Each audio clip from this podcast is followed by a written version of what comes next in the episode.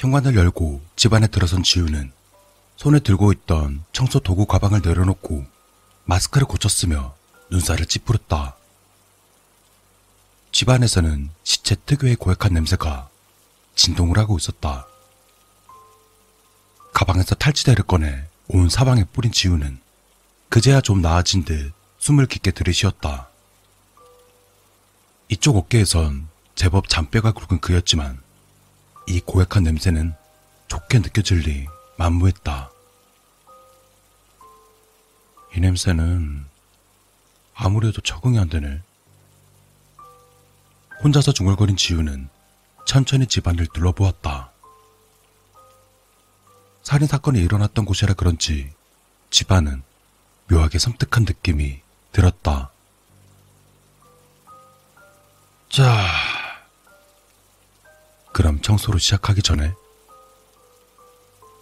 그렇게 말한 지우는 손에 끼고 있던 장갑을 벗고 살며시 눈을 감았다. 그리곤 조용히 집안 이곳저곳을 손으로 더듬기 시작했다. 아, 선배님, 진짜라니까요. 딱 한 번만 믿어봐요. 김영사의 간절한 부탁에도 최 형사는 흔들림이 없었다. 시끄러. 네가 뭐라 하건 민간인이나 수사에 참여 못 시켜. 게다가 탐정 같은 것도 아니고 뭐? 청소부? 자네 동창이라고 해도 예외는 없어. 그렇게 알도록. 김영사는 물러날 생각이 없는 듯 강하게 대꾸했다. 지훈이는 그냥 청소부가 아니에요. 특수 청소부라고요. 사람이 죽은지 전문 청소부요. 그리고 중요한 건 직업이 아니라니까요. 그 친구 능력이 중요한 거예요. 최 형사는 골치가 아픈 듯 관자놀이를 손가락으로 누르며 김영사가 건네준 지훈의 신상정보 파일을 훑어보았다. 그래. 사실 제일 믿음이 안 가는 게 바로 그 능력이라는 그 부분이야. 애들 장난도 아니고 날더러 이런 걸 믿으라고? 최영사는 손가락으로 사이코메트리라는 글자를 가리키며 말했다.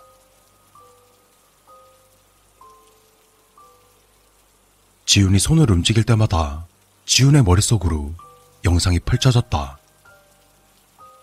한참 영상을 보던 지훈은 어느 순간 손을 멈추고 정신을 집중했다. 비가 뚝뚝 떨어지는 칼을 손에 들고 있는 한 남자. 그 남자는 특이하게도 하얀 가면을 쓰고 있었다. 이후로도 한참을 집중하던 지우는 이내 눈을 뜨고 고개를 저었다. 손을 대충 닦아내고 다시 장갑을 낀 지우는 휴대폰을 열고 김명사에게 전화를 걸었다. 보나마나 일 빨리 끝나놓고 와달라고 하겠지?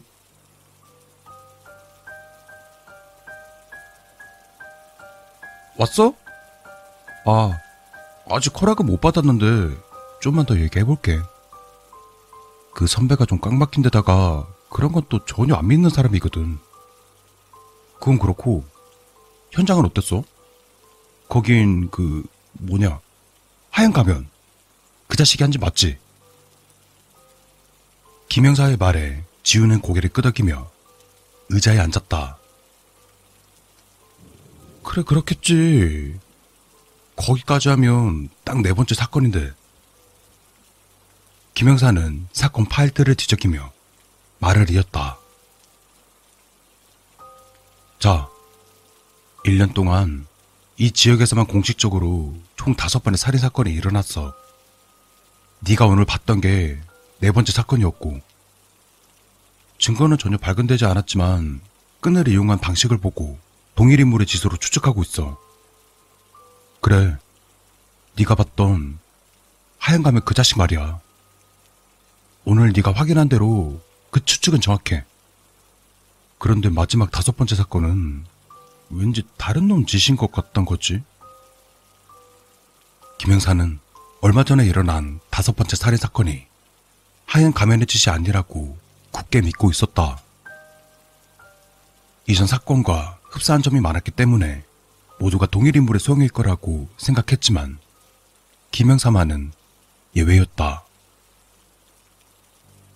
지우는 지난 1년간 그가 청소했던 내 곳에서 본 하얀 가면의 모습을 떠올렸다. 아무런 표정이 없는 하얀 가면. 그 섬뜩한 가면을 쓴 남자는 몇 번을 봐도 신선한 모습이었다. 경찰들은 자신의 말을 믿으려었기 때문에 범인이 가면을 쓰고 있다는 사실은 지훈과 그의 친구인 김영사만이 알고 있었다. 지훈은 김영사에게 말했다. 그래서 이번에 일어난 살인사건이 그 하얀 가면 짓이 아니라는 증거는 있어? 증거에 없지. 하지만 왠지 냄새가 나. 내 생각에는 그 사건은 하얀 가면 짓이 아니야. 김영사는 생각을 정리하는 듯 잠시 뜸을 들이고는 말을 이었다. 아무튼 그래서 네 도움이 필요해. 이 사건이 진짜 그 하얀 가면 짓인지 네가 직접 봐줘야겠어. 선배는 내가 어떻게든 설득해 볼 테니까. 지우는 작게 한숨을 쉬며 슬쩍 자신의 손을 내려다 보았다.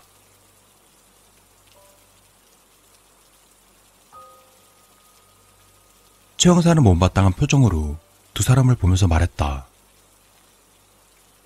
일단 확실히 말해두지만 난 자네가 가졌다는 그 특기, 그 특기 안 믿어. 당연히 거기에 기댈 생각도 없고, 당신 말을 신뢰할 생각도 없어. 내가 자네를 이 현장에 오도록 허락한 건 그저 저 후배놈이 하도 졸라대서야. 다시 말해서 이건 수사가 아니고 비공식적인 일이란 거지. 그러니 입단속 잘 하라고. 그리고 최 형사는 한마디 더 덧붙였다. 한 가지 더.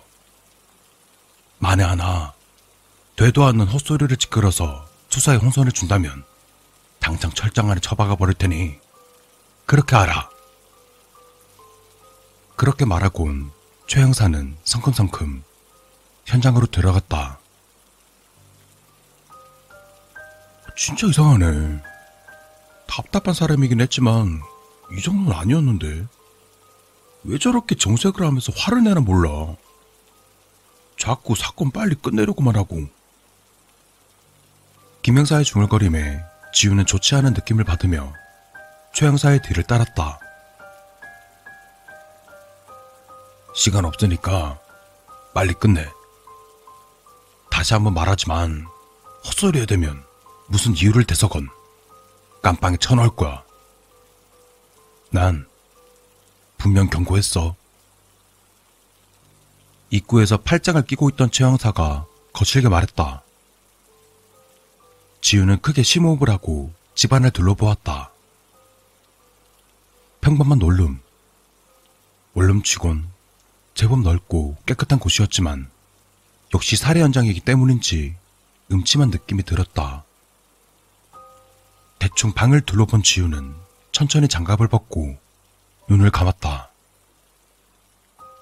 그리고 정신을 집중한 채 올가미에 손을 가져다 대었다.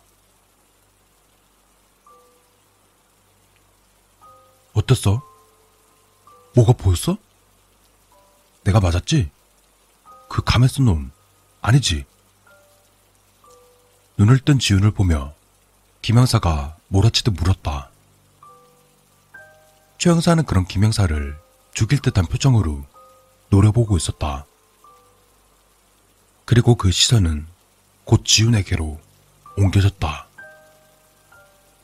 지훈은 최 형사의 눈빛을 잠시 보다가 김 형사에게 말했다. 아니, 그놈지 맞아. 어쩌냐? 이번엔 네가 틀린 것 같다. 김영사는 믿을 수 없다는 표정으로 질문을 재차 쏟아내기도 전에 지우는 최 형사를 지나 현장에서 벗어났다. 이제 됐지? 쓸데없이 시간만 낭비했네. 최 형사는 후련하다는 표정으로 김 형사를 그대로 내버려둔 채 돌아섰다.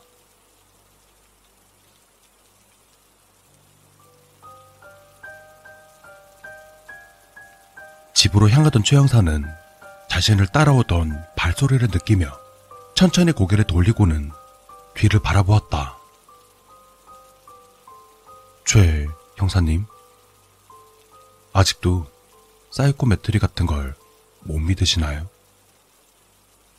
몰래 최 형사의 뒤를 쫓던 지훈의 물음이었다. 최 형사가 대답이 없자 지훈은 최 형사의 얼굴을 잠시 바라보다 다시 입을 열었다. 못 믿으시는 것 같은데요? 근데요, 최 형사님, 진짜입니다. 확실히 전 물건으로부터 지난 일을 볼 수 있어요. 그 덕에 아까 확실히 봤죠. 잠시 최 형사의 표정을 살피던 지우는 살며시 웃으며 말했다. 형사님이 사람을 죽이는 모습을 지훈을 가만히 노려보던 최 형사는 한숨을 쉬며 입을 열었다.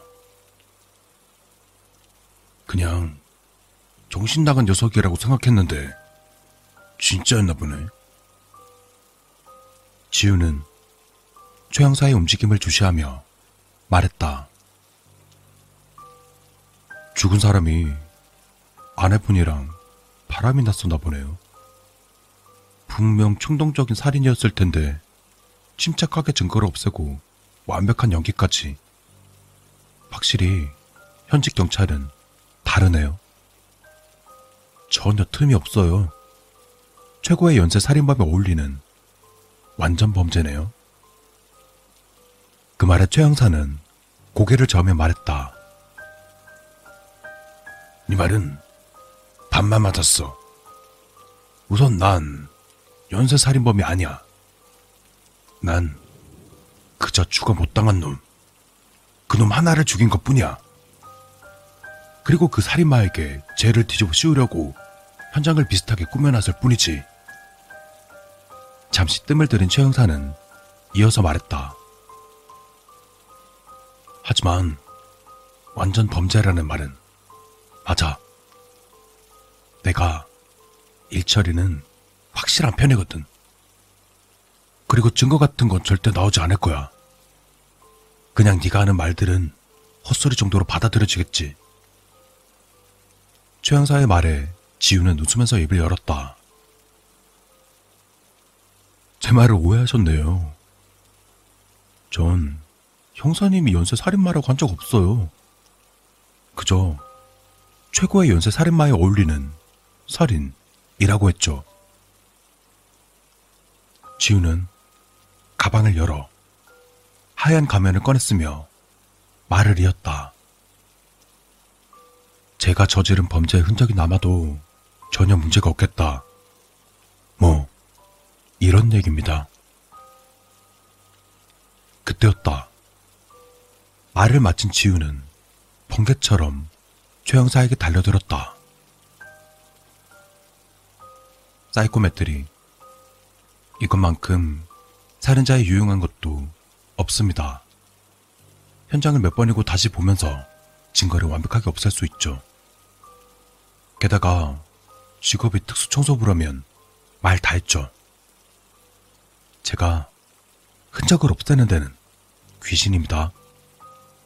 그 어떠한 누구도 현장에서 증거를 찾지 못할 겁니다. 최 형사는 필사적으로 목에 감긴 와이어를 풀기 위해 버둥거렸지만 역부족이었다. 지우는 안정된 자세로 최 형사의 목을 조르며 말을 이었다. 하지만 더 좋은 건 제가 범죄를 저지르는 환상적인 장면을 다시 볼 수 있다는 점이에요. 아시겠어요?